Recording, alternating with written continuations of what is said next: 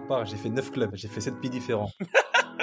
J'ai signé, signé deux contrats le 31 août. Ça m'a rappelé mon premier banc contre le PSG avec Metz au parc. J'étais tellement content, tu vois, j'étais fou. Alors, mon coach, avant l'échauffement, je dis coach, je suis grave pas bien. Il m'a dit, eh, c'est pas grave, tu restes sur le terrain, tu parleras moins, c'est tout.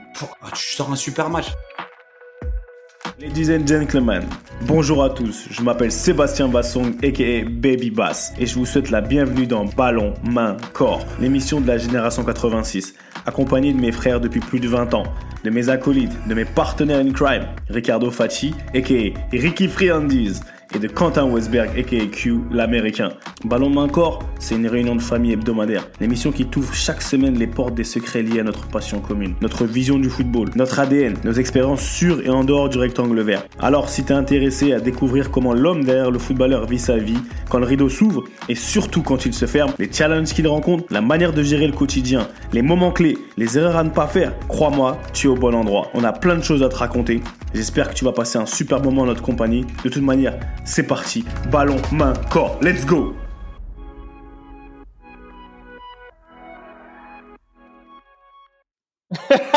Salut à tous et bienvenue dans un nouvel épisode de Ballon, main, corps, friandise à volonté. BMC, c'est la réunion de famille hebdomadaire.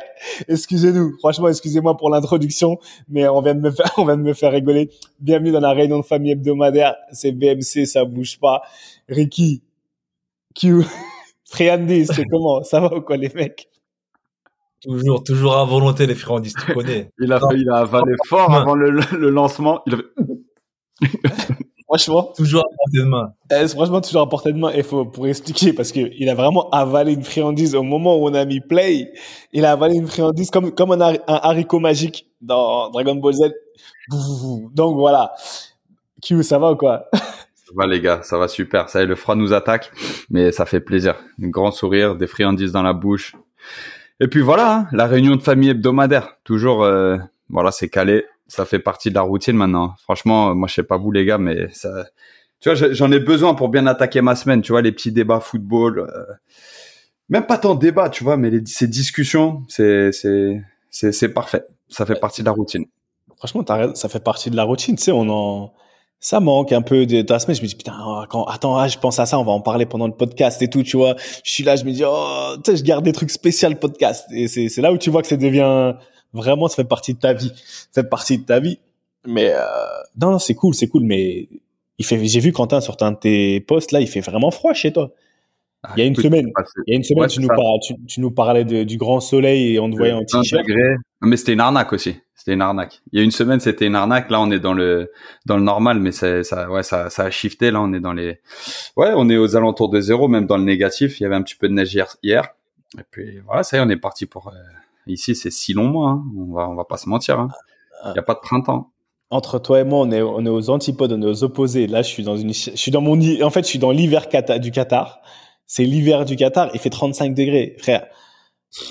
J'attends. Apparemment, ça va, ça va descendre, en- ça va descendre en- vers euh, 20, 25, et- apparemment. Mais frère, ils me disent qu'on est en hiver. Il faisait 35 degrés aujourd'hui. Je me suis dit, comment? Il fait humide ou sec? C'est comment là, le temps? Il fait Pour sec. jouer. Pour jouer, les, après, je pense que ceux qui vont jouer en pleine journée, sachant que les stades sont va être dur. ça va être dur quand même un peu, même si les stades sont climatisés. Après, j'ai pas, été- j'ai été dans les stades, j'ai, j'ai pas, enfin, je me suis pas mis en mode euh, entraînement pour voir comment la clim ça tape. Enfin, je, tu vois, je sais pas comment ce que ça va donner, mais si il y a pas la clim, etc. Ouais, quand même, tu vois, c'est un temps quand même, c'est assez lourd. Si tu joues à 13 heures, 13 ou 15 heures, c'est assez lourd. Après, le soir, le soir, ça se calme, ça s'adoucit un petit peu, mais euh, Mm. mais quand même, il fait, il fait lourd, tu vois. Il y a des soirs, il fait vraiment lourd. Et donc, franchement, good luck à eux, hein, franchement. Ça va, ça Ouais, va donc être intéressant de voir. hein. Ça va être intéressant de voir. Nous, il y a deux ans, euh, juste après le Covid, on avait fait un, un tournoi à la MLS is back. Et il avait fait en Floride, à Disney. Je sais pas si vous si vous vous rappelez. Bref, on est toutes les équipes étaient au même endroit. Et en Floride, c'était en juin-juillet. Et en fait, pour pouvoir glisser tous ces matchs, il y avait un match à 9 heures du matin. Eh, Écoute-moi, on l'a joué deux fois. J'ai jamais, j'ai jamais eu aussi chaud de ma vie. C'était, euh, euh, tu sais, comme si hyper humide, tu vois, la chaleur un peu tropicale que que, que tu retrouves. Floride. bah, bah, bah voilà, tu vois, dans les Caraïbes et tout. Ouais, c'était à 9 heures du matin, arrivé 10h30 là, quand t'es en fin de deuxième mi-temps, il n'y avait plus de rythme. C'était, euh, vas-y, viens, on fait un bloc, euh, bloc médian contre bloc médian. T'envoies des longs balles. Oh, c'était horrible, horrible, mais vraiment injouable. C'est-à-dire que le rythme est irregardable. Ça, passait à la télé, c'était, tu sais, c'était dépêché pour être le premier sport euh, broadcasté. Oh, c'était une dinguerie. Des matchs de 9h du matin, plus en Floride, en juin, juillet. La bouillie. La bouillie. Ouais, on dirait les matchs au bled, tu vois. Franchement, les gens me disaient, ouais, pourquoi en, Coupe d'Afrique ou même en les matchs de qualification, ça va doucement? J'ai dit, vous savez la chaleur qu'il fait? Vous connaissez la chaleur qu'il fait? Quand tu fais, je me rappelle, tu fais une montée, tu, tu, tu dois revenir, c'est tellement loin. Le truc de fou avec l'humidité, c'est que tu recharges pas les batteries. Tu sais, c'est pas ta stamina baisse, mais elle, elle, elle, remonte pas. Elle baisse et tu sais, en fait, tu te vides. C'est ouf. Bah, là, c'est le nez en sueur, euh, eh, C'est le moment. Ah, c'est le moment elle professeur, le mec qui a fait, euh, tu vois, S, là, tu vois, bac S, tu vois ce que je veux dire? La stamina et la, ça recharge pas les alors batteries. là, si tu veux, si j'ai pas envie de la légende, hein, la légende, mais le côté scientifique, écoute-moi, il est, il est super usurpé, tu vois. Ah, je suis pas du tout scientifique, mais c'est un, un, ah, mais, non, mais ça, on, va entretenir la légende. Non, elle professeur quand même, t'es un fou toi. C'est toi qui, voilà, elle professeur. Donc là, c'était la minute elle professeur sur le métabolisme, Ricky. Le, tu vois, le niveau de, de, bah, de, stamina, etc. Tu vois, c'était. Merci, merci pour cette minute euh, éducative. C'est pas son souci. C'est pas son souci. 4% de masse grasse, il ressent rien de différent. ah non, il n'y a pas de climat différent, le mec. Ah non, mais c'est vraiment compliqué. En plus, surtout quand c'est en match, lors des matchs, quand tu arrives, tu peux pas tricher, c'est euh, c'est vraiment compliqué. Et c'est pour ça, moi, je souhaite une bonne chance euh, aux joueurs pour ce mondial-là, parce que on verra, parce que le Qatar est attendu au tournant, et on verra les joueurs qui seront préparés, les joueurs qui sont prêts. Il y aura plein d'interrogations. On verra aussi les joueurs africains comment ils vont se comporter. Est-ce qu'il y aura une équipe africaine qui va sortir du lot euh, malgré toutes ces, bah, on va dire toutes ces caractéristiques, hein, toutes ces données, on va dire euh, climatiques. Mais ça va être intéressant de voir. Pour ça, ça va être intéressant parce que en vrai, si et vous le savez mieux que moi, en ayant fait les, les, sélections africaines surtout, tu vois. Mais quand t'es quand t'es européen, que t'es pas habitué à ce climat, même le climat en Corse ou la chaleur du sud de la France ou de l'Italie, c'est pas pareil. Hein. Ça a rien à voir avec, avec l'humidité, avec le climat un peu plus tropical où vraiment la chaleur euh, abonde, c'est un truc de fou. C'est-à-dire que nous, en saison, quand on va jouer au Texas en juin-juillet ou en Floride en juin-juillet, c'est un truc de fou. C'est un truc de malade. Tu sais, tu fais un échauffement, tu t'adaptes et, et, tu survis pendant un match. C'est exactement ça. Tu survis pendant un match. Et Ricky, il a bien, il a parlé, il a dit ouais, les matchs et tout. Ce qui me fait penser à un peu au sujet du jour parce que là, on va, il y a, des matchs. Tu vois, ils vont jouer des matchs, des matchs super importants. Et euh, mais ils vont quand même devoir s'entraîner. Tu vois, ils vont quand même devoir s'entraîner. On s'entraîne. Euh, après, comment on s'entraîne, surtout vu qu'on est en pleine saison et tout. Enfin, il va y avoir de la gestion.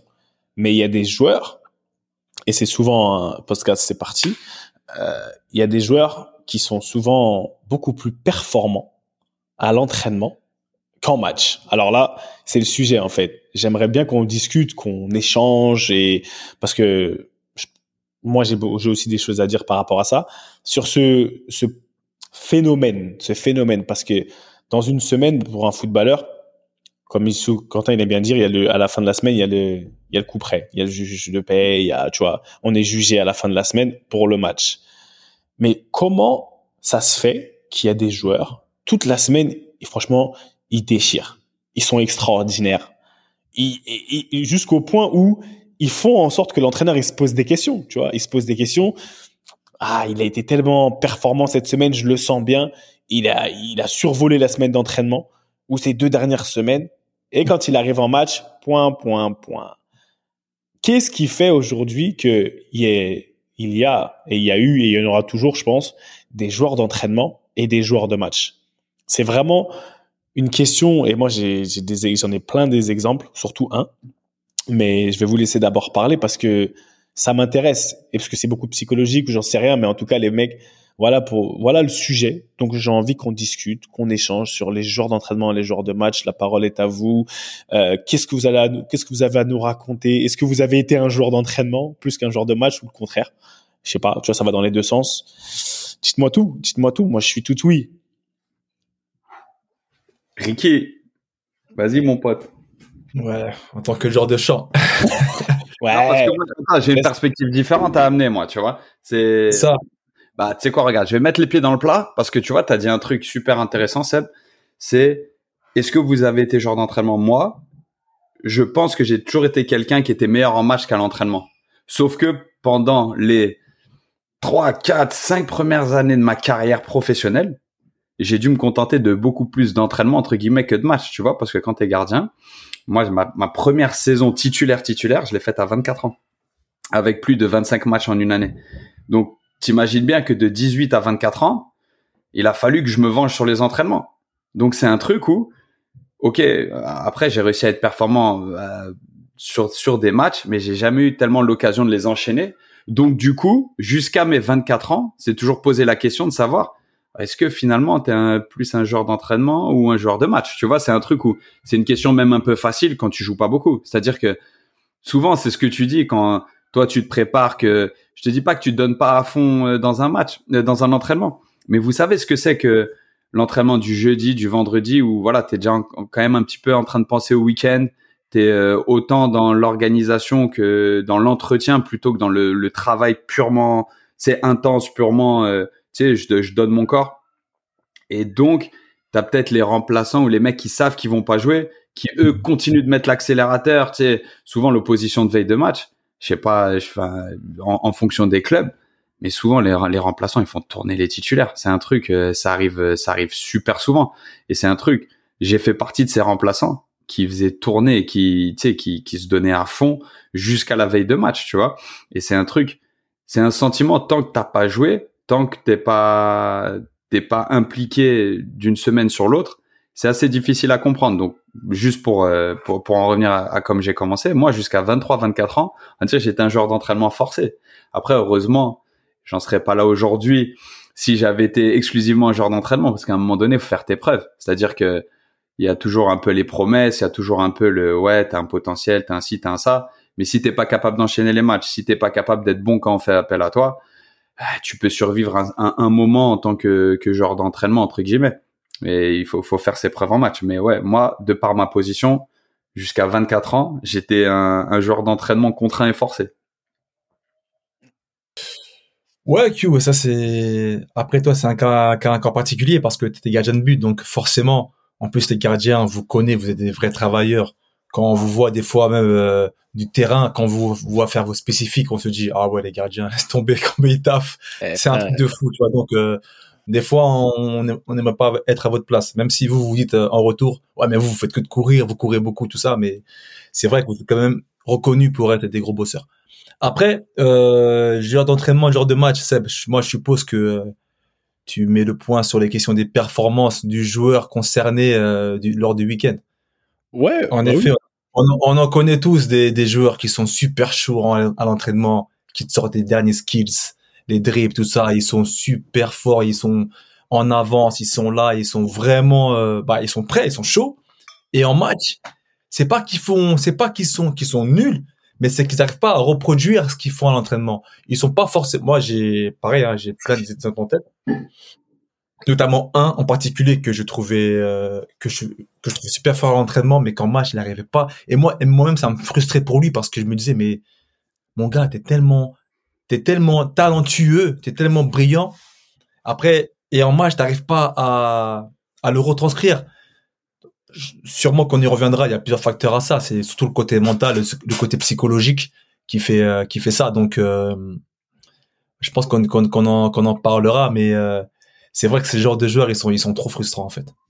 Moi, je n'ai connu pas mal, surtout, euh, surtout, en France en fait, hein, parce que les jeunes, tout ça, qui arrivent à avoir des. C'était la question que j'allais te poser. Toi qui as connu beaucoup de, pays, moi c'est le contraire. C'est-à-dire qu'en France, j'ai toujours eu l'impression qu'il y avait limite plus des joueurs de match. Tu vois, des mecs euh, à l'entraînement, euh, ils étaient, un, ils étaient un petit peu moyens. Oh, quand je suis arrivé et en Norvège et ici en MLS, moi, moi, le nombre de joueurs d'entraînement que j'ai vu et ensuite quand tu arrives en match, en plus Ici, on va dire que comparativement à la renommée du championnat, l'expérience game day, c'est t'as des, des stades blindés. Tu vois, tu joues vraiment devant du monde de manière régulière. Donc ça, ça ajoute un tout petit peu à, Tu sais, et, ça, on, y reviendra.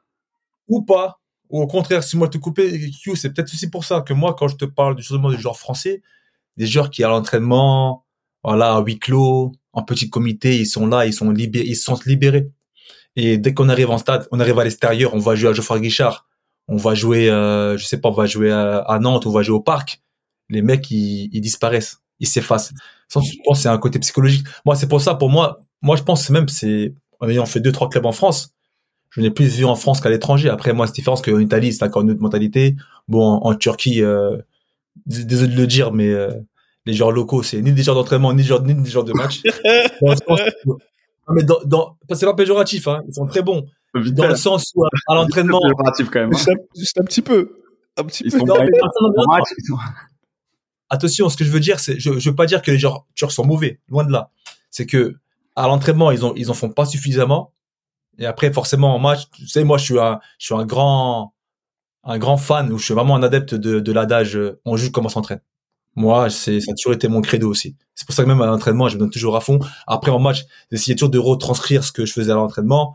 Donc, euh, moi, pareil, moi, je ne vais pas me considérer comme un genre de match d'entraînement parce que, même façon, de par mon poste, de par mes caractéristiques, j'ai toujours eu un style de jeu, voilà, euh, pas besogneux, mais voilà, qui se donnait à fond, qui devait être actif, tout ça, et qui devait être impactant. Donc, je le faisais aussi en match mais euh, en Turquie, euh, ils se donnaient pas à fond en match, donc euh, à entraînement. Donc par défini, par extension, par définition, ils arrivent en match, ils sont pas prêts en fait. Mais en France, je voyais des bosseurs. En plus, j'en ai surtout un en tête, c'est incroyable. Depuis tout à l'heure, je l'ai en tête. Mais tu veux pas lâcher des blagues. Hein. on peut. il est encore actif. Il est, il est encore actif, encore en France, et il est super bon. C'est un très bon joueur. C'est un très bon joueur qui a fait une carrière honnête en Ligue 1, qui joue, qui joue maintenant en Ligue 2, qui était avec moi à Ajaccio d'ailleurs. Et quand je le voyais jouer, en plus, à l'époque, quand j'étais à Château, il était super jeune. Donc moi, moi, je le voyais, franchement, je le voyais euh, en équipe de France, ce mec. Et quand je voyais à l'entraînement, je me disais, mais lui là, il est, il est, il est, il est, il est chaud. Il est chaud. Il est, il est bon. Il est, il est polyvalent. Il s'attaquait, il s'est défendre. Il est pas mal.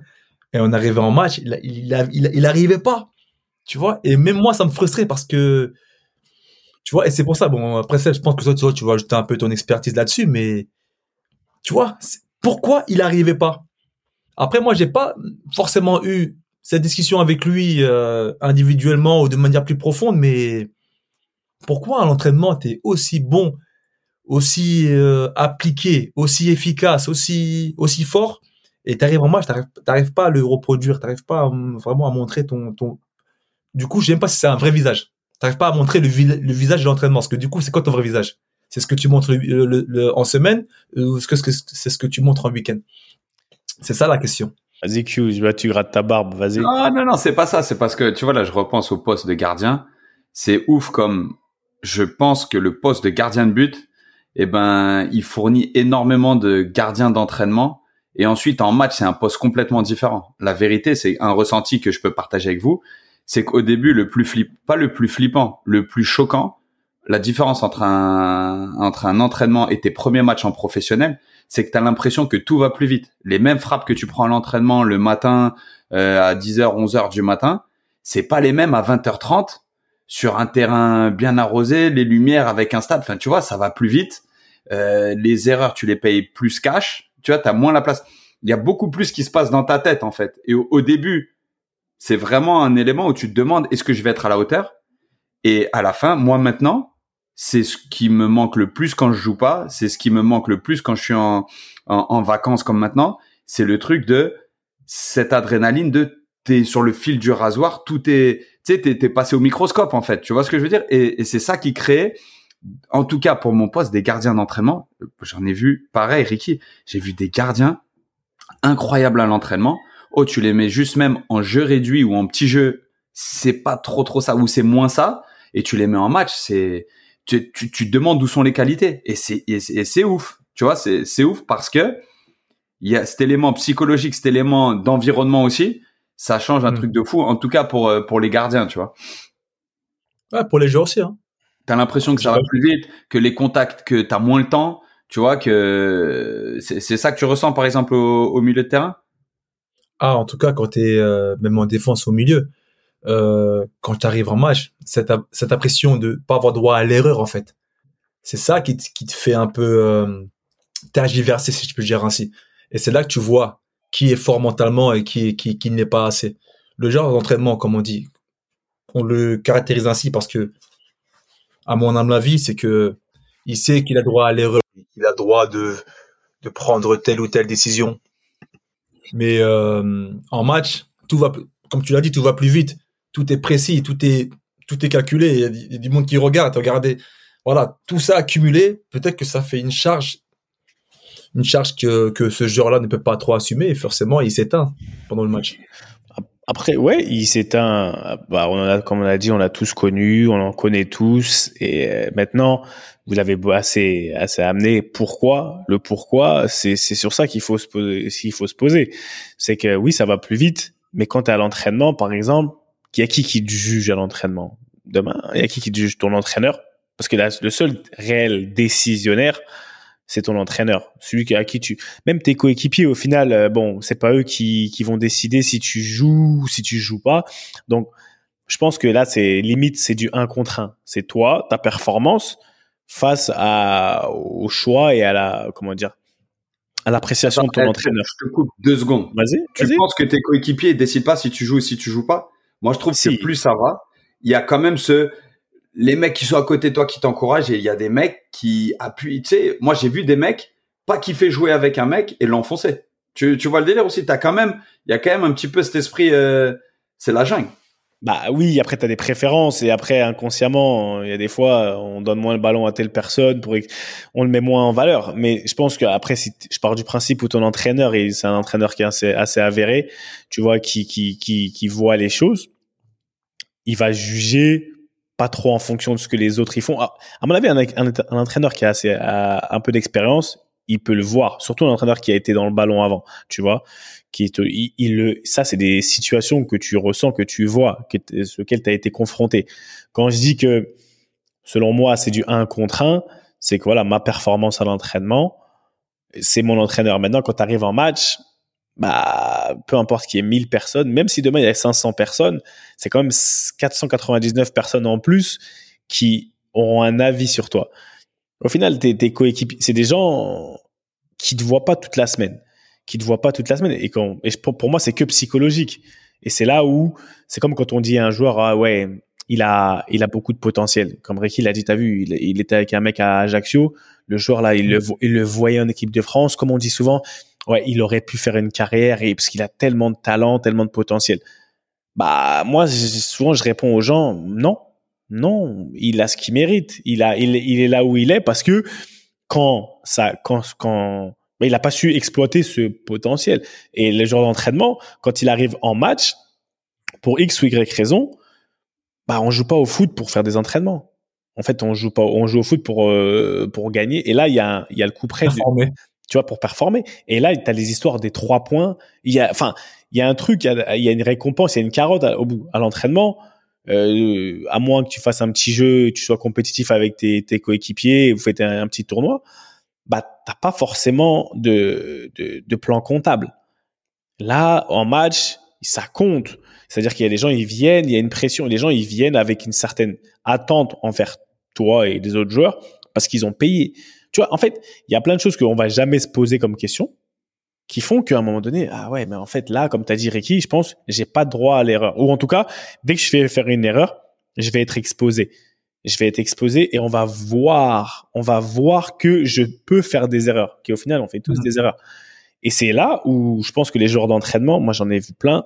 Et euh, le, le, le, plus, le plus connu que j'ai, le plus connu, je te dis, c'est Gareth Bale. Gareth Bale, jusqu'à euh, jusqu'à son éclosion, c'était un joueur d'entraînement extraordinaire. Et tu parles de frustration, Ricky. Gareth, ça veut dire que avant qu'il se mette à jouer, il était sur le point d'aller en prêt. Parce qu'en fait, il, était, il a tellement frustré les gens chez les Spurs à l'entraînement. Quand je te dis, il survolait l'entraînement, ça veut dire qu'il faisait des trucs. Tout ce que tu voyais, tout ce que vous avez vu quand vous avez découvert Gareth Bale, c'est ce qu'il faisait à l'entraînement. Ça veut dire que, tu vois, les gens, ils avaient, ils pouvaient que avoir un, goût d'inachevé. Dire, putain, on l'a pris, il avait du potentiel, etc. Mais dès qu'il arrivait à White Hart Lane, le samedi, qui, qui rentre 20 minutes, qui commence un match, le mec, c'était un autre homme. Pourquoi? Parce que mais du coup, c'était quoi son déclic à lui? Voilà. Comment il est devenu le joueur qu'il est devenu Voilà. Maintenant, il est passé de joueur d'entraînement qui, au final, à l'entraînement, il était, je sais pas, il avait un pied gauche extraordinaire, frère. C'était lucarne sur lucarne, accélération sur accélération. C'était franchement impressionnant. Mais il avait aucune pression. Aucune pression. Au final, il a un, t'as un contrat, t'es dans ta, t'es dans ton confort. Maintenant, comment il passe de Gareth Bale joueur d'entraînement à, Gareth Bale joueur de match entre guillemets ou tu vois superstar. Déclic, Benoît Asuekoto il se blesse. D'accord? Il se blesse, il a mal au dos. Au moment, c'était pendant la période du mercato. Gareth Bale doit partir euh, en prêt, ils en ont marre, tu vois, ils sont fatigués, ils disent on va l'envoyer en prêt, ça y est, c'est bon, tu vois. Mais Benoît, à ce moment-là, Boxing Day, etc., etc., Benoît a mal de dos. Sachant que quand Benoît il a mal au dos, Gareth c'était son remplaçant. Danny Rose, il était blessé aussi, et euh, il y avait personne d'autre en fait. Au moment où Gareth il se rend compte qu'en fait il y a personne autour de lui, il y a aucune concurrence, c'est-à-dire que il va jouer peu importe ce qui se passe. En fait, il y a aucune pression que ça soit euh, d'un coéquipier. Il y a pas, il doit pas, il doit pas forcer de performer. Parce que pour bouger Benoît qui était titulaire, bah, il faut que Benoît, lui, déjà, il soit, il soit moins bon, qu'on perde tous les facteurs. Il faut que nous, que l'équipe perde. Que Benoît, il soit vraiment pas bon pour que lui, il ait sa chance de jouer. Donc là, de toutes les manières, il va jouer. C'est lui. À partir du moment où il a su qu'il y avait personne autour de lui, je te jure que le déclic, il était impressionnant. C'était même après, il y avait aussi le côté euh, public, etc. Il n'avait pas encore, je pense pas qu'il était assez mûr pour pouvoir gérer toute cette euh, ferveur, etc. Tu vois. Mm. Mais je pense que lui, pour le coup, son plus gros problème, c'était la concurrence qu'il avait autour de lui. La concurrence qui le, qui le paralysait limite, tu vois. Quand il arrivait en match, limite, euh, tu sais, cette situation quand t'es quand t'es joueur et tu te dis, putain, en fait, je joue parce que l'autre il est blessé. Si je fais pas un bon match, c'est sûr que je repars sur le banc. Faut que je fasse, faut que je, en gros, je surperforme. Je surperforme et, et tout le monde le sait quand tu mets cette mentalité-là, bah, t'as de fortes chances, bah, pour sous-performer, tu vois. Mais là, il avait pas ça. Et là, après, tout le monde connaît comment, comment il s'est développé. Et après, la confiance, elle est arrivée. Il a fait une fois, il a fait un bête de match, deux bêtes de match, sachant qu'il y avait encore personne. Il y avait même pas Benoît qui pouvait revenir pour dire je vais prendre ta place tu vois, pour je vais reprendre ma place. non, il était blessé pour un bon petit moment. Ça fait qu'il avait sa période où il savait qu'il allait jouer. C'est pas moi qu'ils allaient envoyer arrière gauche. Je dis la vérité, je voulais. non, vraiment pas, euh, vraiment pas. Donc. T'étais en place dans l'axe. Non, moi j'étais en place dans l'axe. Donc tranquille. Et là, je l'ai vu. Et je te jure que le changement, il est vraiment, il est réel. Donc ça, c'est un aspect. Ton la, concurrence, le genre d'entraînement, le genre de match, concurrence. Et Quentin, il l'a dit. Quand euh, il jouait dans l'équipe remplaçante, frère, il nous travaillait comme jamais. C'était trop. C'était, c'était juste trop. Et arriver en match, c'était comme ça. Donc, euh, je sais pas ce que vous avez par rapport à ça. Donc, c'est un facteur psychologique, en fait, hein. Ouais, lui, en fait, non, mais en fait, lui, c'était peut-être du caractère. Je vois, enfin, si, si je comprends bien ce que tu dis, il était un peu effacé dans sa personnalité qu'il allait pas vraiment chercher la concurrence lui. C'est-à-dire que lui il se disait, ils sont meilleurs que moi. Euh, en plus, je suis pas encore aguerri. Il, enfin, c'est quoi? C'était dans son caractère en fait. C'est, il se disait pas parce que t'as les mecs. Moi, ceux qui me frustrent le plus dans ceux-là, c'est ceux qui sont bons à l'entraînement. Ils ont eu des opportunités en match. Quand ils jouent, ils, bah, fatalement, ils, ils performent pas. Et ensuite, quand ils sont bons à l'entraînement, ils sont tout le temps en train de dire ouais, t'as vu, je joue pas, c'est un truc de ouf. Euh, pourtant, je suis bon aux entraînements. Ils voient pas ou quoi le coach. Enfin, tu vois. Attends, on en a connu, on en a connu des bons gars à nous. Enfin, tu vois. Et c'est quoi? Tu vois, Gareth Bell, lui, son cas, c'était quoi? C'était qu'il était effacé par rapport à un Benoît Souekoto, par rapport à un Danny Rose, en termes de personnalité. Et donc, du coup, il se voyait pas revendiquer. Tu sais, tu sais comme tu revendiques pas, mais par tes par tes attitudes, par ton investissement, en fait, tu poses des, tu sais, tu poses des fondations où t'es genre, eh, mon gars, te rate pas parce que je suis là, sans pour autant être mauvais. Hein. Attention, moi je pense que c'est le comportement à avoir, tu vois, et c'est celui que j'adopte. La vérité, c'est celui que j'adopte. T'es respectueux, t'es dans un truc, ouais, pas, pas, pas de bullshit. Mais à un moment donné, on a tous envie de jouer, donc il va falloir que tu donnes plus que moi sur la durée, tu vois. Mais il y avait, il y a, et je pense que c'est à son niveau pour les joueurs comme lui. Je prends cet exemple parce que tout le monde le connaît et que c'est un exemple très parlant.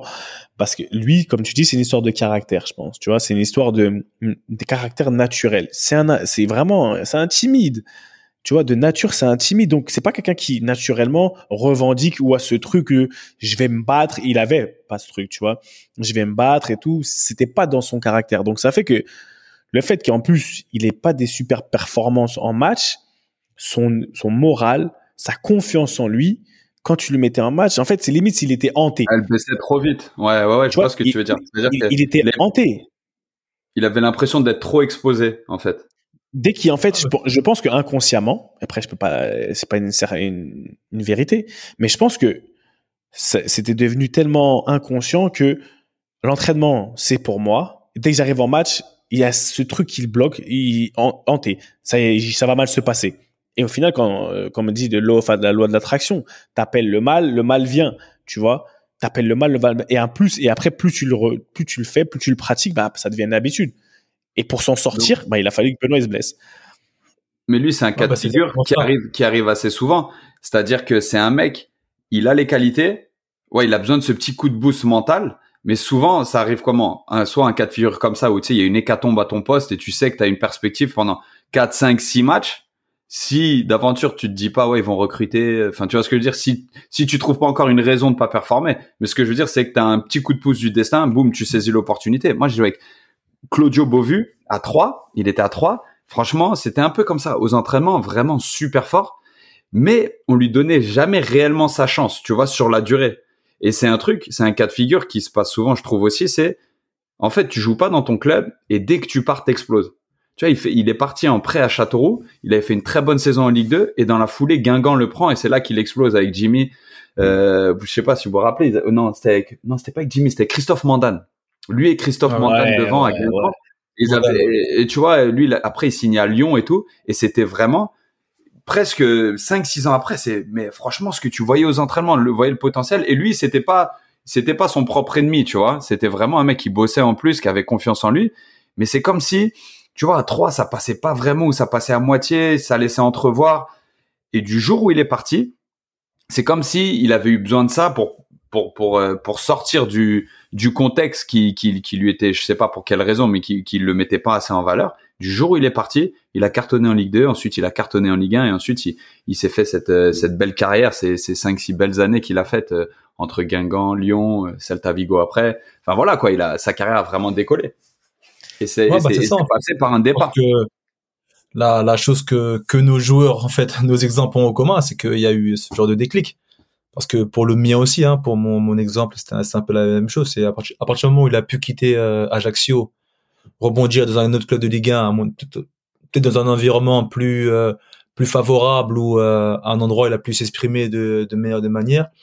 Il a aussi un peu explosé, il a montré encore des belles choses, sans pour autant aller aussi haut que je l'avais espéré à l'époque. Mais euh, il a fini par faire une carrière honnête, une carrière de descente en Ligue 1, tout ça.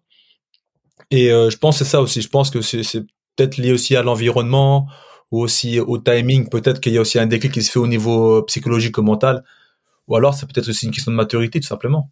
Maintenant la question c'est euh, comment on devient un joueur de match.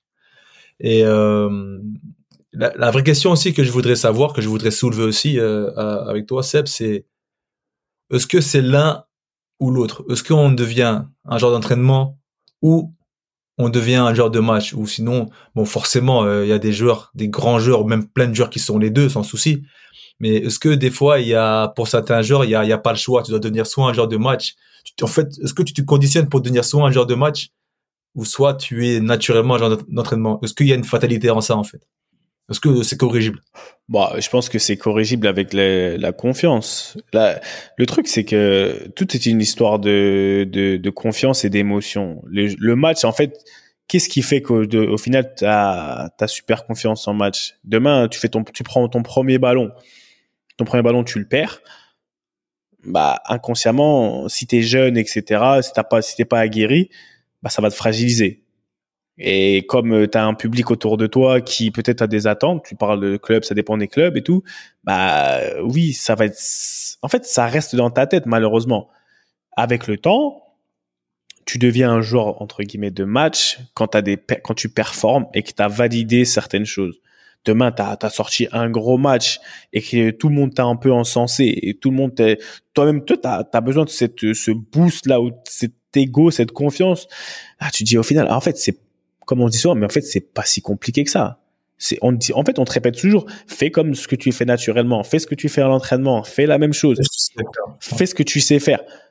Mais tu as besoin d'un déclic après, maintenant, tu fais un, une action de ouf et que t'as, tu vois, je sais pas, 20, 10, 15, 20, 30 000 personnes qui se comptent ton nom et qui, bah, ce déclic-là, il vient et là, tu, je sais pas pourquoi. C'est après, c'est des, c'est des choses extraordinaires, mais et là, tu te dis, mais en fait, mais ah ouais.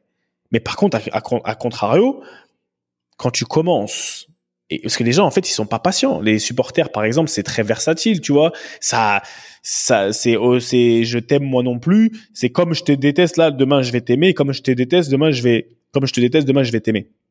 Tu vois donc à un moment donné je pense que cette euh, cette gestion de l'émotion réellement parce que c'est on parlait d'adrénaline tout à l'heure. Cette adrénaline que le le fait de jouer devant un stade en fait même même les histoires de lumière les histoires de projecteurs. Tu vois, le fait qu'on te voit sur un écran à l'entraînement, t'es pas à moins dans les à part dans les grands clubs aujourd'hui où c'est filmé. Bah là-bas à l'époque, tu vois, c'était pas c'était pas forcément filmé. Il y a pas il y a pas d'écran, il y a pas de reflet de ta personne. En fait, t'es pas exposé. Tu peux un peu te cacher. Là, quand tu es en match, c'est télévisé. N'oublie pas, en plus des fois, c'est télévisé. Ça veut dire que c'est pas seulement les 40 000 personnes qui sont là, c'est toute ta famille qui te voit toute ta famille, tous tes potes qui te voient. Donc, tu t'imagines en fait. Caméra. Il y a tous les ans. C'est-à-dire que tu peux bluffer à quelqu'un. Ouais, j'ai pas vu la balle. Elle a été déviée et tout. Non, non, non. Si elle est pas déviée, elle est pas déviée. Il y a une caméra qui va te.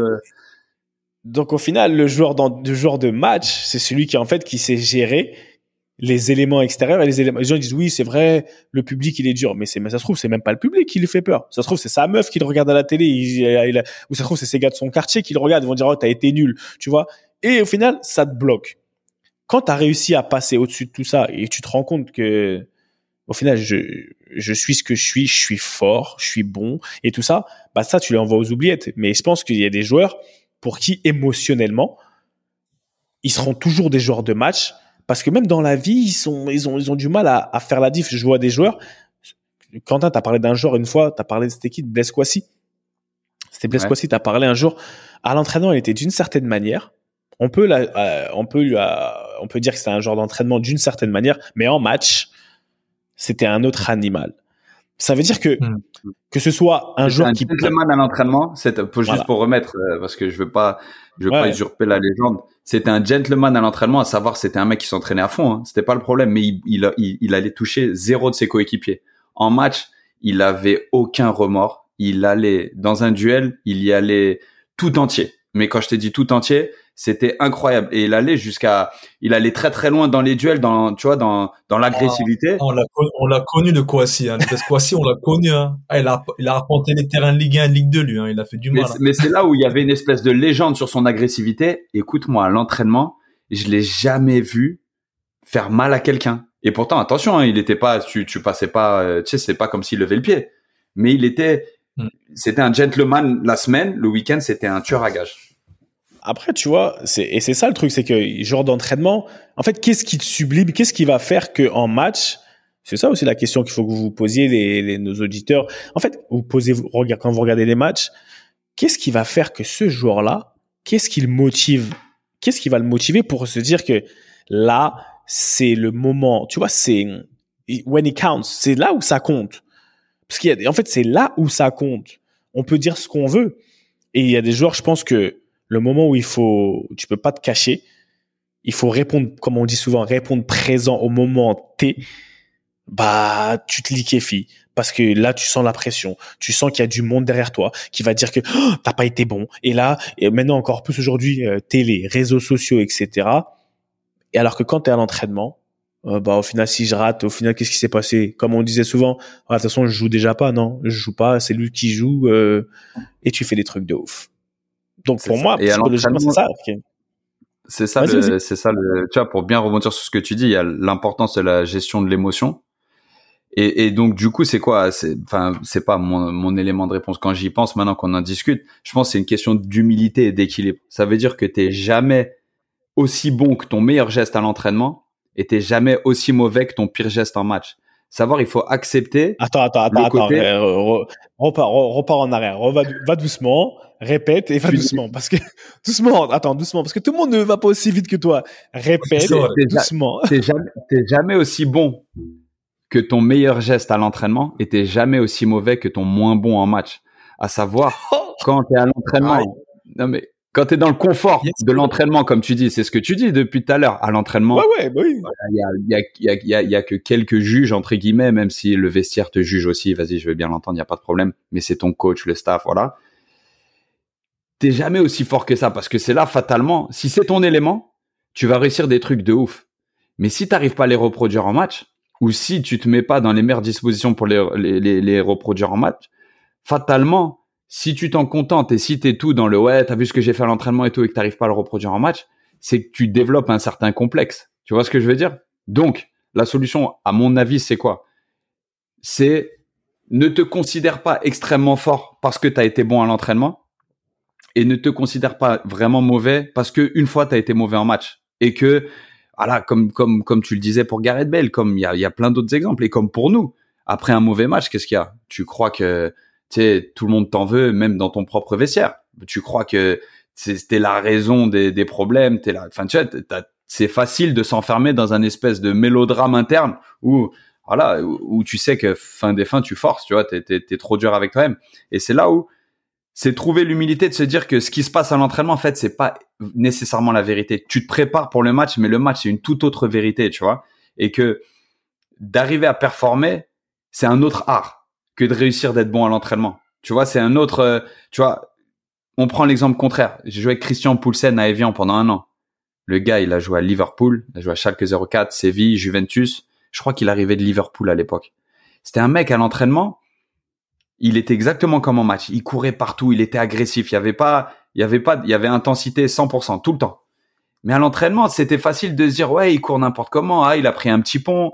Ah, il court comme un fou. Il se jette pour rien, machin, machin, machin. Tu vois? Et arrivé en match, il sortait du lot incroyablement. Il était toujours au bon endroit, il était dans l'agressivité, il donnait le là. Tu vois, c'est lui qui est ajouté à la. Mais parce que, parce que lui, son environnement, il changeait pas. Son niveau d'exigence, il changeait pas. Et quand il arrivait en match, la chose limite dont on se moquait à l'entraînement, eh ben, c'était celle qu'on qu'on chérissait en, en match. C'est celle, c'est celle dont on avait le plus besoin. Et c'est un truc où, tu sais, c'est un peu facile de parler même exemple. Blaise, à 3, quand, quand, quand on débute en pro, enfin, lui, on, était à la même période, en jeune. Quand lui commence sa carrière en Ligue 1, aux entraînements, il prenait deux, trois petits ponts par, par entraînement. Tu sais, les mecs rigolaient sur le fait que, tu sais, il arrivait vite, il défendait, il mettait de l'intensité. Sauf que les gens se moquaient à l'entraînement du fait qu'il prenait un ou deux petits ponts, mais il, il, soulignait pas le fait qu'il récupérait un nombre de ballons incroyable, qu'il mettait une intensité incroyable. Et en fait, du petit dont tout le monde se moquait un petit peu parce qu'il il se faisait taffer une fois de temps en temps, c'est lui qui est parti deux ans après et, qui a eu la carrière qu'on a connue parce que l'intensité qu'il mettait, certes, ça l'exposait à ouais se faire dribbler, ouais prendre un petit, c'est pas un petit pont, des, des, petits ponts d'anthologie, certes, mais c'est pas ce qu'il arrivait. Et Ricky, toi, tu, tu sais de quoi on parle quand tu cours beaucoup, ouais, que t'arrives, que tu jettes. Tu vois, j'acquiesce tout. Et, et c'est le, le truc où lui, quelque part, il se souciait pas d'être bon à l'entraînement. Il se préparait pour être bon en match. Et c'est là où c'est fort. C'est là où c'est fort. Et c'est là où, si tu es un joueur d'entraînement, tu sais que tu l'es quand tu, tu, tu utilises trop l'entraînement comme un besoin de gratification, de te rappeler que tu es un bon joueur de foot. Voilà. Moi, je pense vraiment à Q, je suis vraiment totalement d'accord avec ce que, ce que tu viens de dire là. Entre Poulsen et Matuidi, de toute façon, bon deux soldats, deux milieux de terrain, deux mecs qui, savent, avec l'expérience. Comme je l'ai dit précédemment, hein, moi ça, moi c'est mon credo, hein, c'est mon adage. Hein. On joue en match comme on s'entraîne en, euh, en semaine.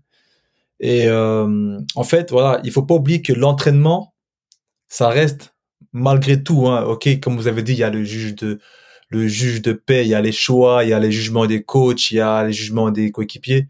Mais faut pas oublier la base de la base des bases, c'est que l'entraînement, ça reste la préparation du match. Ça reste la préparation du, match du week-end. que tu joues ou que tu joues pas, il faut que tu prépares pour ce qui va se passer ce week-end. Que tu joues 90 minutes, que tu joues 10 minutes, que tu joues pas à ton poste préférentiel, que tu sois gardien de but ou, ou même second gardien. Je pense que tu te prépares même d'une manière comme si tu penses que tu vas rentrer, Quentin. Enfin, si je me, si, si, je, si je ne m'abuse. Attends, on, va, du coup, on va rebondir fini, mais je te, je te dirai moi ce qui a changé. Ouais, mais du coup moi, tu vois, moi sur mon, mon cas concret, si je peux un peu expliquer un peu mon mon ressenti par rapport à ça, même encore aujourd'hui, par exemple à Chartres, à Chartres, bah tu sais, il y a notre notre ami euh, Q, euh, Loïc, Loïc Gagnon, yes. que je passe un gros big up parce que c'est un auditeur assidu de, de la BMC. C'est un mec, c'est la BMC Family aussi. Donc un gros big up à Loïc euh, Gagnon, bah, qui était avec au centre. Et tu sais, Loïc, c'est euh, notre joueur le plus rapide dans l'effectif. Le mec, c'est une fusée, euh, laisse tomber. Le mec, il a des turbos dans les fesses. Incroyable. Il va trop vite. Et tu vois, moi, quand il y a un jeu de duel, comme maintenant moi je suis repassé en défense centrale, quand il y a un jeu de duel, pourtant je sais que je vais le week-end. Moi, je me dis pas, encore aujourd'hui à 36 ans, je me dis pas, bon, moi je vais gérer, je vais faire en sorte d'être tranquille pour le week-end après, je vais jouer tout ça. Non. Dès qu'il y a des duels, dès qu'il y a des 1 contre 1, 2 contre 2, dès qu'il faut faire des sortes, même des sortes de, positions ou de petits jeux, je fais en sorte d'être toujours contre Loïc. Parce que je sais que c'est lui qui va plus me challenger à l'entraînement. De par ses courses, de par sa vitesse. Parce que moi, je suis grand, je sais que j'ai du mal contre des petits gabarits, ceux qui vont vite sur les premiers appuis.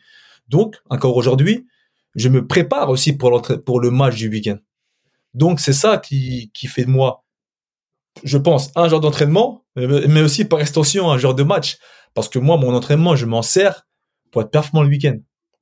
Après, peut-être que je l'ai, l'ai pas bien saisi, peut-être euh, en début de carrière, ou peut-être avec le moins d'expérience, on a moins de maîtrise, ou on, maîtrise moins quand, quand on est en, en week-end en match.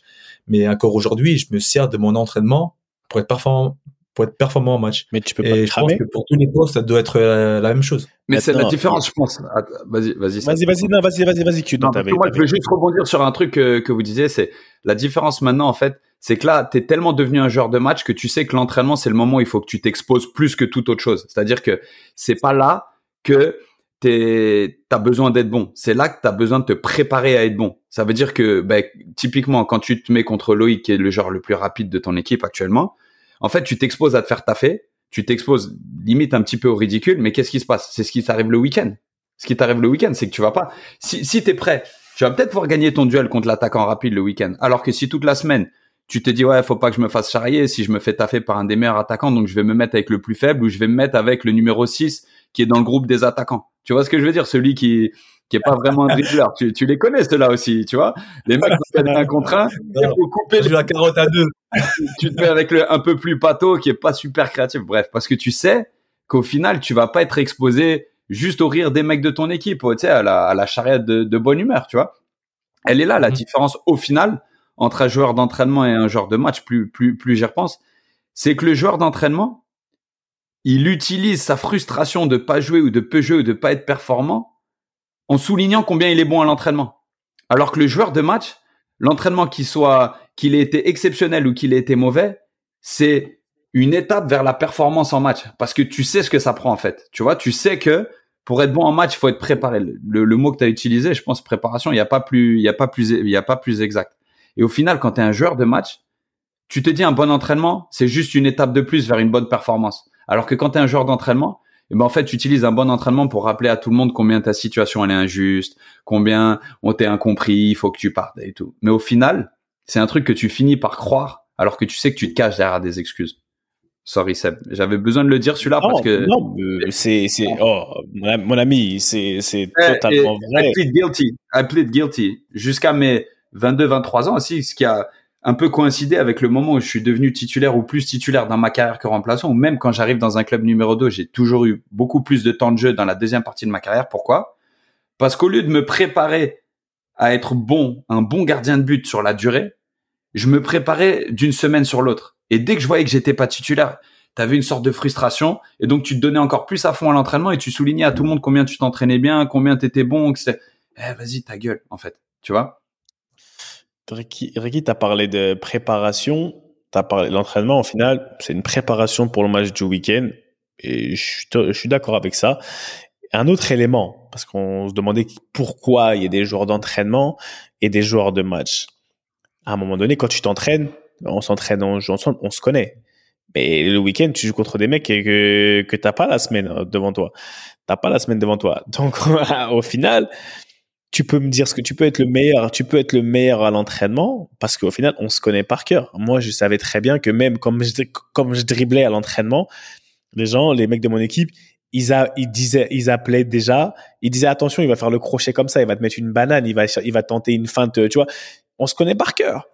On se connaît par cœur. Donc, à partir de là, il n'y a pas d'effet de surprise. Quand tu arrives le week-end, c'est un mec qui, au final, il a aucune affinité avec toi tu, vous n'êtes pas ensemble, même si vous, enfin, vous n'êtes pas ensemble, vous n'êtes pas partie de la même famille, vous n'êtes pas partie du même club. Il est là pour te terminer. Il est là pour te faire du mal entre guillemets. Donc, cette, euh, c'est aussi une raison pour laquelle certaines personnes sont tellement bien dans leur confort parce que c'est ce qu'ils connaissent. On en revient à être à l'aise que dans ce que tu connais. Quand tu arrives face à quelqu'un qui lui, au final, tout ce qu'il veut faire, c'est vraiment, en gros, te terminer. Ce qu'il veut faire, c'est te, voilà, te gagner. Moi, il y a des joueurs, tout simplement, dans le duel, tu vois, mano à mano, parce que là, tu as des mecs, tu parles de mecs qui vont super vite, bah, le week-end. Pour en revenir à la préparation, tu sais contre qui tu vas jouer le week-end normalement. Tu sais contre que tu dois savoir tu vas jouer telle équipe ce week-end. Si as bien, tu t'es bien préparé, te préparer, ça veut dire que demain, euh, ça sert rien d'aller, euh, comme tu dis, aller, aller limite faire un contrat avec le gardien alors que tu vas jouer un mec qui va super vite, défenseur et tout, c'est que t'es pas bien préparé. Mais tu vas vouloir rester dans ton confort, tu vas exceller dans un truc, dans une, une situation, une, un environnement qui n'est pas réel. Qui n'est pas réel. On se connaît tous, on se connaît par cœur. Maintenant, je te mets, et là, c'est là où la diff aussi se fait. Je te mets dans un, dans une arène où il y a des mecs qui viennent, tu sois à domicile. Là, t'es à l'extérieur. Et allez, maintenant, tu vas à l'extérieur. Tu vas chez eux. Des mecs qui sont là, ils ont besoin aussi de prouver. Ils sont pas là pour te faire des cadeaux et tu vas même pas, tu connais, tu les connais, enfin, tu les connais, tu les as étudiés à la veille du match, tu as regardé, tu as fait des vidéos, etc. Mais au final, c'est, tu vois, au final, à l'entraînement, à moins, à moins que tu sois face à un mec qui veut vraiment prendre ta place. Mais même si le mec qui veut prendre ta place, le mec qui veut vraiment jouer, bah, tu le vois tous les jours. Au final, tu, vous connaissez, tu vois. Et je pense que c'est aussi ça, plus le public, plus tous les éléments extérieurs qu'on a cités, et le fait que tu as un adversaire, là, t'as pas un coéquipier. À l'entraînement, c'est limite, c'est un sparring partner. Tu joues contre des mecs, vous faites vous jouez pour la même équipe. Et tu vois, dans cette préparation-là, je pense que là, c'est là où ça peut manquer. Moi, pour mon cas, par exemple, pour parler de moi, je sais que j'ai toujours été excité par les matchs parce que c'est là où tu peux te montrer. L'entraînement, vas-y, quand j'étais plus jeune, j'en avais, c'est pas que j'en avais rien à foutre, c'est pas ça, c'est que tu, tu joues sur ton talent, des fois, tu fais ce qu'il faut. Après, en grandissant, en vieillissant, en devenant un peu plus mûr, bah, moi, j'ai eu cette période où il fallait que je me gère parce que je savais que j'avais de certaines euh, carences physiques à un moment donné. Je savais que la séance du mardi, mercredi, c'est là où il fallait réellement que je pousse, tu vois, parce que là, c'est. Mais après, il y a des fois où, tu vois, comme je savais que j'allais jouer et à même je dirais à tort, des fois, tu te laisses, tu, tu te permettais des choses. Tu te permettais de pas aller à fond, pas aller à fond parce que tu te disais ouais, je me gère quand même. T'as vu, je peux pas arriver cramé. Ce truc de, je veux pas arriver cramé au match, tu vois. Donc euh, il y, a tout ça, mais après il y a cette balance, tu vois, cet équilibre à avoir entre quand même. Je peux pas arriver euh, et aujourd'hui si j'ai 36 ans, si je joue encore, je te dis la vérité, je pourrais pas m'entraîner autant déjà, autant que qu'un petit jeune de 22 ans et avec la même intensité. Le petit jeune de 22 ans qui s'entraîne tous les jours à, à 100, 120%, je suis d'accord. Mais comme vous avez dit, je pense que tu te prépares. Ça veut dire que tu es tellement conscient de ce, que, ce dont tu as besoin. Tu vas pas faire des efforts, enfin, tu vas faire les efforts nécessaires. Il y a ça aussi. Il y a ça aussi. Nécessaires voilà. Ça, ça vient avec préparation, voilà, il faut nuancer. Je dis pas qu'il faut aller à top, qu'il faut aller euh, suivre le petit 19 ans qui doit prouver qu'il a sa place, tout ça quand j'ai préparation, c'est avoir le bon mindset pour bien apporter son entraînement. Pour ensuite être performant en match, parce que comme tu l'as dit, la finalité, c'est de performer en match. Donc, quand je te dis, il faut préparer sa semaine, c'est voilà, c'est donner les bons outils, mais les outils corrects. Hein. Mmh. Par exemple, euh, pareil, tu vas bricoler, euh, il y a une vis, tu vas pas ramener euh, une clé de douce, tu vois. Tu vas ramener le bon tournevis, tu vois ce que je veux dire? Aïe. c'est un, en match, pareil. Moi, j'arrive, j'arrive la semaine, je sais que le jeudi, moi, par contre, je dois couper. Mm. je me donne à fond. Lundi, mardi, mercredi. Le jeudi, ah, Fatih, il faut qu'il coupe, mon gars. Avec Chantôme, avec une brue, il faut qu'on coupe, tu vois. Les autres, ils vont cavaler, nous, il faut qu'on coupe. Mais là, on sait que pour nos auditeurs, les... pour nos auditeurs les plus jeunes, il faut, il faut quand même bien souligner un truc, c'est que tu peux pas savoir ce que tu as à préparer tant qu'il n'a pas été exposé un minimum de fois. C'est-à-dire que quand tu as 21, 22 ans, tu rien à préparer en vrai. Tu vois, là, tu es tout dans l'intensité. Enfin, il faut que tu fasses tes erreurs, il faut que tu te prépares. Joue. Exactement. va jouer. Et, va ne te frustre pas qu'un mec comme Ricky, euh, il demande à couper le jeudi. Pourquoi? Parce que lui sait que physiquement, il sait exactement les demandes du week-end. Donc, il peut s'y adapter. Il a la légitimité pour s'y adapter. Parce que le nombre de fois où j'ai vu aussi des mecs dire ah ouais le gars il s'entraîne que trois fois dans la semaine et il joue. Pèse et mesure un tout petit peu tout parce que tellement tu t'es préparé dans ta vie et c'est vrai qu'il y a des stades pour tout tu vois mais tellement tu t'es préparé dans ta vie un mec à 250 300 matchs en pro qui à 33 34 35 ans a besoin d'un jour où c'est un petit peu plus léger c'est légitime. Il a gagné la légitimité de le faire tu vois. Par contre les Kings mon frère mais tu on est d'accord. Mais pas en plus euh, de, Ledley King en plus. Mais mais mais ce qu'il faut, ouais, ton, ton exemple de Ledley King qui lui s'entraînait une fois par semaine si tout se passait bien, ça c'est différent. Ça, ça peut t'amener un peu de frustration. Tu me disais jusqu'au moment où il était toujours super fort, tu tu dis pas grand chose. Mais il y a un moment donné où quelque mais jour de match, frère. Jour de match, comme toi, comme toi au départ, jour d'entraînement, enfin pas jour d'entraînement forcé, il pouvait pas être un genre d'entraînement forcé de par euh, sa condition physique. Le fait qu'il s'entraîne pas, moi je trouve extraordinaire qu'en match il soit aussi performant. Il était, au final, quoi qu'on dise, tu peux être frustré. Qu'est-ce qui compte, comme on a dit, c'est le match du week-end. Le mec, il arrive le week-end, il, il performe. Il s'entraîne une fois s'il est, s'il est bien. Une fois. C'est ça. Mais mais cette, cette routine-là, elle se vérifie que sur un, une période de temps assez assez courte. C'est-à-dire que dans le temps, il pouvait pas durer. Tu savais qu'à un moment donné, il, allait falloir se préparer. Et toi, tu en as profité du fait de, de toutes ces blessures. Tu, tu, tu l'as même dit dans un précédent podcast. À chaque fois, tu allais le voir. Tu bien là, tu vois. T'en as ah, quand même profité. Je disais, t'as pas 20 minutes à me donner là des fois. Je disais, t'as pas 20 minutes là, tu veux pas sortir vite fait? Parce que je prenais, je prenais ma, ma, petite prime une fois je rentrais sur le terrain, on s'arrangeait. Je disais, l'aide, fais-moi un petit signe, tu vois, on a, on gagne des fois quand j'étais sur le banc, des fois. Je t'as vu, tu peux te permettre? Et je rentrais, j'étais content. T'arrêtes 15 minutes des fois, je rentrais quand j'étais sur le banc. Bam, j'avais ma petite prime, tu vois, on s'était mis d'accord. à, à, tous ceux qui donnent, à tous ceux qui donnent trop d'importance à la performance, à, à l'entraînement, quand ils n'ont pas une carrière encore assez aguerrie, eh, les gars, il se passe tout autre chose pendant les matchs sur la durée. Tu vois ce que je veux dire? Tu peux avoir goûté un petit peu par-ci par-là, et c'est souvent là les joueurs les plus frustrés. C'est les mecs qui goûtent un petit peu, qui ont un jour sont rentrés, ils ont mis un doublé ou un truc comme ça, et puis les dix autres rentrées, c'est fantomas tu vois? C'est, c'est là où, tranquille, tu vois, donnez-vous le temps d'apprendre ce que c'est que vraiment de préparer un match et de se donner à fond pour pouvoir choisir. Au final, ce que tu dis, ce que vous dites, c'est que hey, quand t'es jeune là, ferme un peu ta bouche, va gagner tes galons, va gagner tes galons. Le, le jeudi là, le jeudi où tu coupes. Moi, je suis désolé, je suis trop dur avec entre guillemets un peu plus dur avec les jeunes. Je dirais, écoute, t'as toute l'énergie du monde. En fait, comme tu dis, il faut que tu fasses ça. Il faut que tu fasses des semaines complètes. Il faut que tu fasses pour que tu comprennes ce qui, ce que toi, tu as besoin le week-end, comment tu as besoin de te préparer pour ça. Il faut que tu passes par ce process de faire des semaines à fond parce que tu, tu parlais de stamina, d'énergie quand tu récupères ton énergie. Bah là, toi, normalement, bah ton énergie, tu peux la récupérer beaucoup plus rapidement que Ricardo. Ricardo, il va, aujourd'hui, je suis désolé, il va pas, si tu te compares à ça, à Ricardo, bah non, Ricardo, il a gagné le droit. Tu sais, un jour, j'étais, quand j'étais en, en, comment dire, au chômage, j'allais m'entraîner avec QPR. Parce que je connaissais bien les mecs et tout. J'allais m'entraîner avec QPR. Et euh, des fois, je m'entraînais avec l'équipe première, tu vois. Tac, tac, tac. Et je devais signer. Bref, anyway.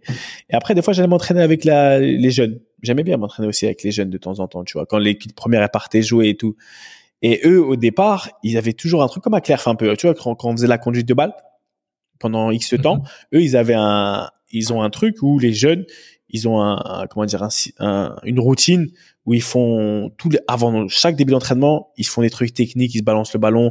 Enfin, il y a un truc, il y a une routine qu'ils ont que les, les coachs ils ont mis en place, tu vois.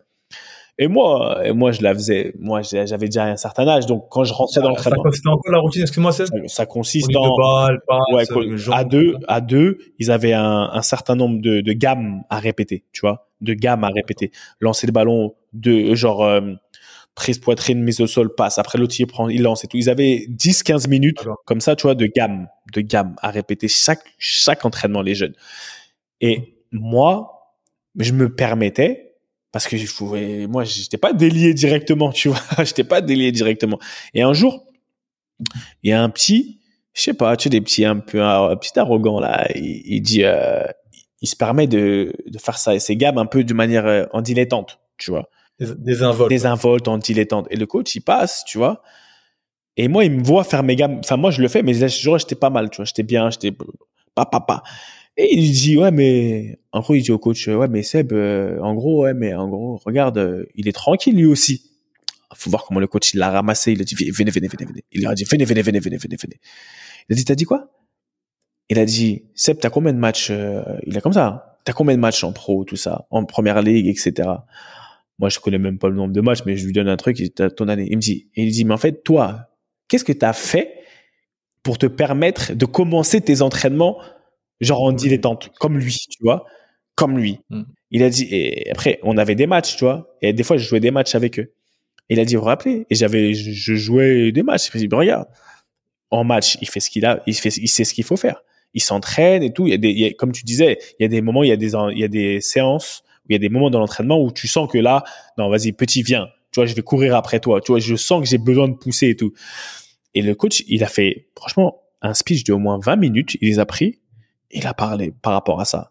Il leur a fait comprendre. Il a dit non, en fait, ne vous, ne vous trompez pas. Ne vous trompez pas. Il a gagné le droit aujourd'hui parce que c'est devenu un peu limite un expert de son métier, tu vois. On parlait des 10 000 heures d'expertise, etc. Je pense que j'avais passé les 10 000 heures, tu vois. J'avais passé les 10 000 heures. À 30 et quelques années. 30 et quelques années, j'avais passé les 10 000 heures. Le compteur, il a tourné. il, il, avait tourné, tu vois. Et, et c'est pour ça, en fait, que cette gestion, je pense qu'aussi, ce genre d'entraînement, ça, bah, comme beaucoup de choses, ça évolue avec la carrière. Mais fin des fins, quand tu es petit, enfin jeune, tu commences et que tu sois titulaire, que tu joues tous les matchs, titulaire ou pas, tu faudrait, faut pas s'auto-saboter en se disant que ouais, faut que je me repose, tu vois. J'ai droit, j'ai gagné le droit moi aussi de lever le pied. Je pense que c'est une bombe à retardement que tu places en toi parce qu'à un, un moment donné, tu prendras pas les bonnes habitudes. Et la, la raison pour laquelle vous, nous, surtout vous deux qui êtes encore en carrière, bah, vous avez perduré, c'est parce que vous avez pris des bonnes habitudes très rapidement.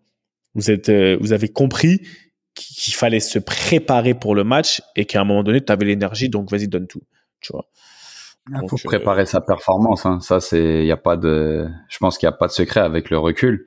C'est, il faut se préparer. J'aime bien, J'aime bien Ricky quand t'es comme ça. J'aime bien quand tu étais pensif comme ça. Je vois tu. Ouais, justement, j'ai une petite question à vous soumettre avant qu'on clôture. Euh, je pensais justement quand on parle de genre d'entraînement, genre de match, je pensais à à Eden, Eden Hazard. Oh là là, Samuel il m'a tué. Avec... Il a la réputation d'être le pur joueur de match. En plus, euh, il y a un, moment donné de notre carrière, on a eu le même agent. Et je me rappelle, mon agent de l'époque me disait, euh, Eden, c'est incroyable. Eden, s'il arrive à devenir euh, un joueur d'entraînement également, ça va devenir un joueur extraordinaire. C'était à l'époque où il était à Chelsea, hein, c'est à l'époque où il marche, il marche sur l'eau, c'était vraiment le, le hasard prime, euh, vraiment top. Je pense que tu l'as, tu l'as côtoyé, tu l'as connu sur les terrains, Seb, tu peux, tu pourras en témoigner. Et euh, ma question, c'est la suivante. Est-ce que vous pensez que maintenant, enfin, que le fait que Hazard, que Eden soit oui, oui. Et, et, un genre d'entraînement, un genre de match pardon, toute sa vie. Aujourd'hui, il paye les conséquences. Oui. on rappelle qu'il a qu'il a que 31 ans. Oui. Pour aujourd'hui, depuis 2-3 ans, il rame au Real Madrid. Eh, pour lui, oui. J'imagine que des blessures sont, sont venues aussi le, oui. le, le venu un peu le, retarder dans son dans, dans, son process, mais oui. Donc pour toi, say no more, say no more. Oh. Oui, catégorique. Je ah, me rappellerai toujours de, ses, de son intérieur sport où il arrive, chaussures détachées à l'entraînement à Lille, à dire que le foot c'est facile, qu'il a jamais eu à forcer, toutes ces choses. et qui, attention, hein, c'était le meilleur joueur de Ligue 1 à l'époque, tu vois. Et ensuite, c'est devenu le meilleur joueur de Première Ligue. Sauf que quand il est arrivé où il a fallu aller taper dans la plus grande institution du monde, la Maison Blanche, là, je pense que toutes ces années de non préparation, de pas, c'est une pure, pure, supposition, ça l'a rattrapé. De, il est arrivé euh, en surpoids, parce que je me rappellerai toujours, il a, il a signé au Real, je crois, en 2019, et il est arrivé en surpoids à la préparation. Ils étaient à Montréal, le même moment où nous on jouait Montréal, et j'avais un, bah, Lolo Simon que tu connais et qui t'a joué. Il était parti les voir à l'hôtel la veille du match, je me rappelle. Donc ils étaient à Montréal en même temps que nous, à l'été 2019. Il m'a dit, oh, il a 10 kilos trop.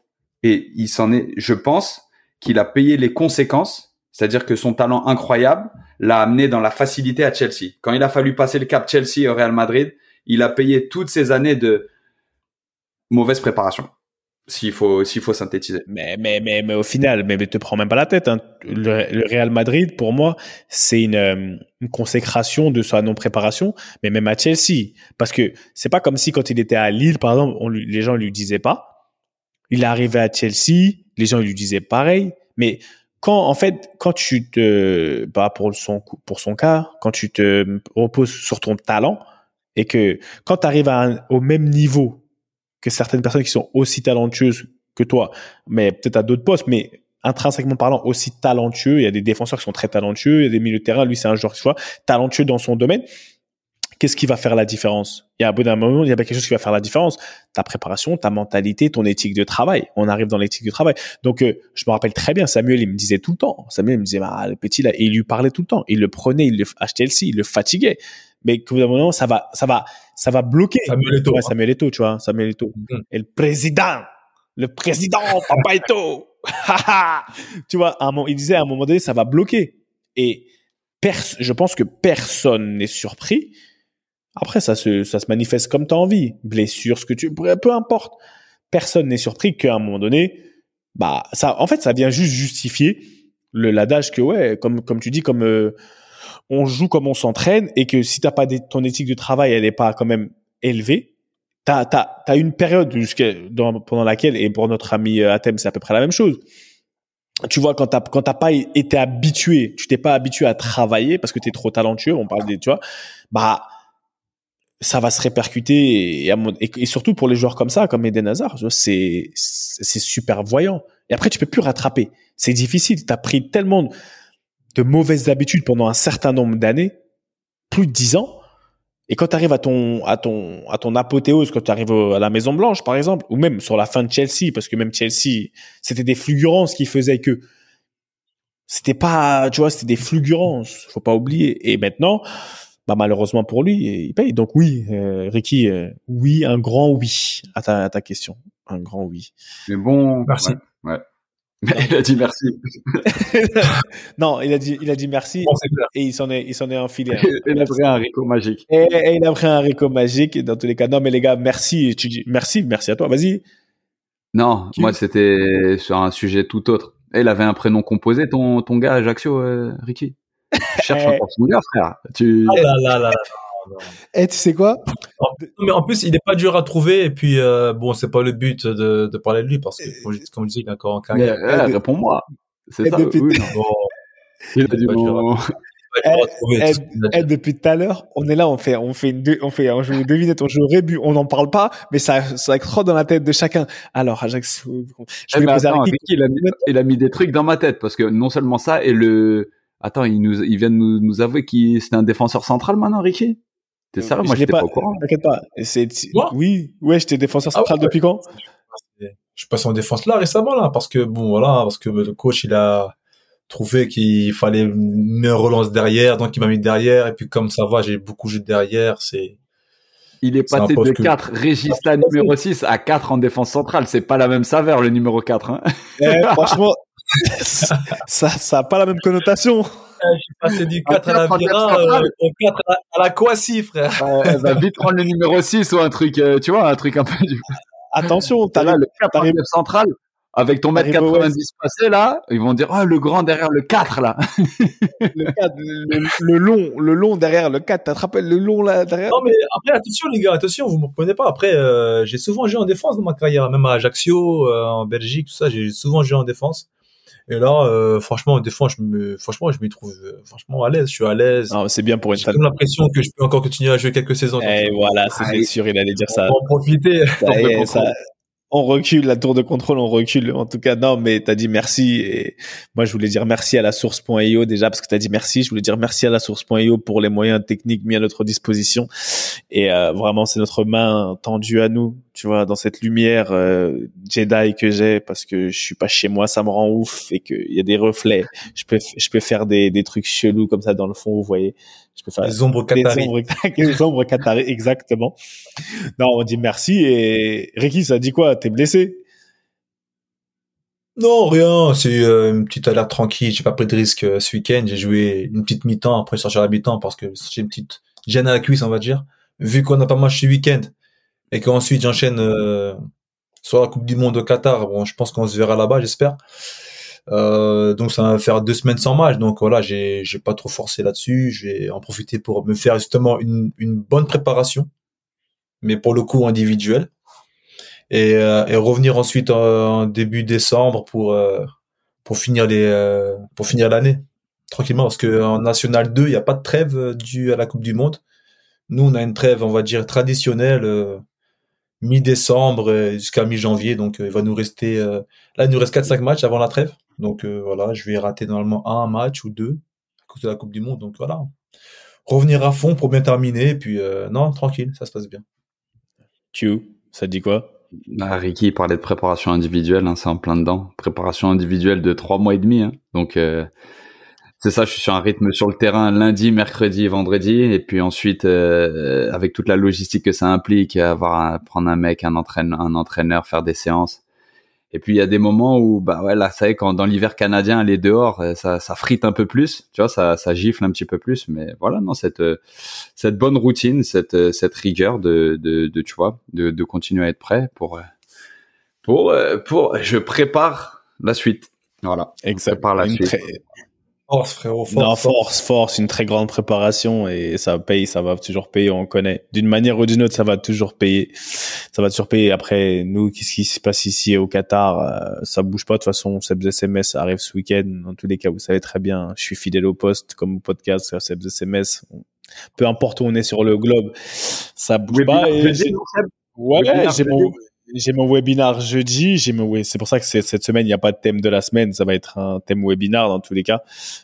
Bon, on va quand même, euh, on va quand même continuer. hein. Je pense que je ferai quand même un live. Je ferai mon live. Ce sera un live un peu plus ouvert. On va parler, je sais pas, on verra. On va préparer le webinar. Comme c'est le webinar, c'est jeudi. Mon live, c'est mercredi. Et euh, bah, au final, quand vous allez voir le, le podcast, le live, il sera déjà passé. Donc, le podcast va sortir le jour du webinar. Donc, on enregistre en, en avance. On va pas se mentir. Et donc, ouais, non, non, ça, le webinar, ça va être bien. Je pense que c'est là, comme j'ai dit dans le groupe, c'est là où Ricky, si Ricky il assiste, il va comprendre euh, pourquoi on parle de air traffic controller, on parle de ground crew. Il va, il va comprendre un peu, tu vois, parce qu'on l'a laissé un peu en dehors de tout ça. Mais c'était, c'était fait exprès parce qu'il y avait le webinar et c'est fait pour éduquer et, et sensibiliser tout le monde. Moi, le premier, parce que je suis mon pro, je suis mon premier client. Je suis mon premier client. Donc voilà. Voilà ce qui va se passer. Dans tous les cas, les frères, on se voit très bientôt. Merci. Euh, Ricky, j'aime beaucoup la peluche du PSG derrière toi. Franchement, depuis, je la regarde et elle, m'hypnotise. ça bouge. Direct de la chambre de la petite, mon gars. Et Eh bon, oui, dirait- Quiz, hein. Opta C'est Quiz avec de la euh, maison. Team G86 la source. Exactement.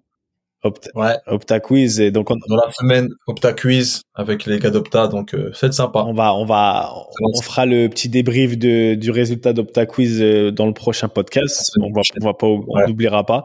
J'espère que vous allez bien nous représenter. Tu vois, malheureusement, nous ne serons pas présents.